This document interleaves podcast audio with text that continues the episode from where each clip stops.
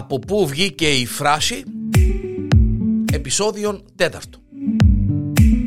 Και ποιος δεν ξέρει την ε, φράση ή την έκφραση έγινε και της πόπης. Έγινε της πόπης. Μάλιστα. Ξέρετε από πού βγήκε, ε, πώς μας ήρθε αυτή η έκφραση έγινε και της πόπης; Είμαι απόλυτα σίγουρος ότι ούτε εσείς ε, μπορείτε να υπολογίσετε ε, πώς ε, δημιουργήθηκε αυτή η έκφραση. Την ε, δεκαετία του 20 έναν ατμόπλιο που ονομαζόταν Πόπι, σας παρακαλώ και με γελάτε, περιήλθεν στην ιδιοκτησία ενός Έλληνα εφοπλιστή και μετεσκευάστηκε σε πλοίον ακτοπλοείας. Στις 27 του Νιόβρη του 1934 με 122 επιβάτες και εμπορεύματα, η Πόπη, το πλοίο μας, προσέκρουσε στη βραχονισίδα Κασίδη ένα μίλι μετά το ακροτήριο Μικρόν Καβούρι. Τότε οι αξιωματικοί του πλοίου και το πλήρωμα ανησύχησαν περισσότερον για το εμπόρευμα παρά για τους επιβάτες. Κάπου το ξαναείδαμε το, το πράγμα. Έδωσαν προτεραιότητα στην εκφόρτωση σας παρακαλώ των τυριών και όχι στη διάσωση των επιβατών. Το πλοίο είχε ήδη αρχίσει να παίρνει κλίση προς τα δεξιά και οι επιβάτες μέσα στον πανικό τους ε, προσπαθούσαν να σωθούν μόνοι τους. Ένας από τους επιβάτες φώναξε «Πνιγόμαστε, σωθείτε όπως μπορείτε».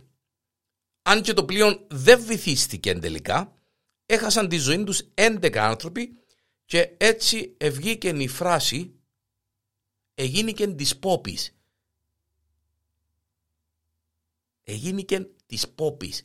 Ή να πάμε σε κάτι κοντινό της πόπης το κάγκελον ή καλύτερα της πιπιπ το κάγκελον γιατί μάλιστα και αυτήν την έκφραση όλοι ξέρουμε τι έχει προέλευση από την ίδια περιοχή.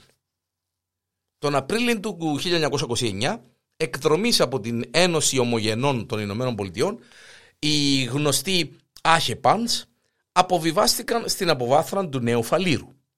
Ανάμεσά τους ήταν και πέντε δεσποινίδες, δεσποσίνες, οι οποίες μοίραζαν στους διερχόμενους ομογενείς από ένα φάκελο. Η επιστολή έγραφε «Μη φύγετε χωρίς τον απαραίτητο σύνδρομο, ε, σύντροφον του βίου σας. Προτιμήσατε τας Ελληνίδας ως συζύγους, ως μητέρας. Προσφέρετε τη μεγαλύτερη υπηρεσία στον εαυτό σας και στην πατρίδα επισκεφθείτε το γραφείο μας οδός Μαυρομιχάλη 4α έναντι θεάτρου Ολύμπια.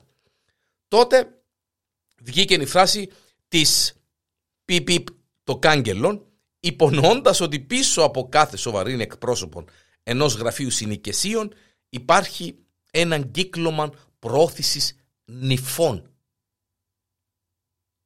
Οι ομογενείς αναζητούσαν νύφες από την πατρίδα. Επιχειρηματίες και άλλοι επιτίδιοι αντιλαμβανόμενοι ότι η επιχείρηση νύφες απέφερε κέρδη, επένδυσαν σε γραφεία συνοικεσίων. Τότε πρότειναν ως νύφες γυναίκες με αμαρτωλών παρελθόν που δούλευαν στο μεγάλο λιμάνι. Επειδή πολλοί γάμοι απέτυχαν, τα συγκεκριμένα γραφεία και οι κυρίες υποδοχής δεν λαμβάνονταν σοβαρά υπόψη από τους ομογενείς.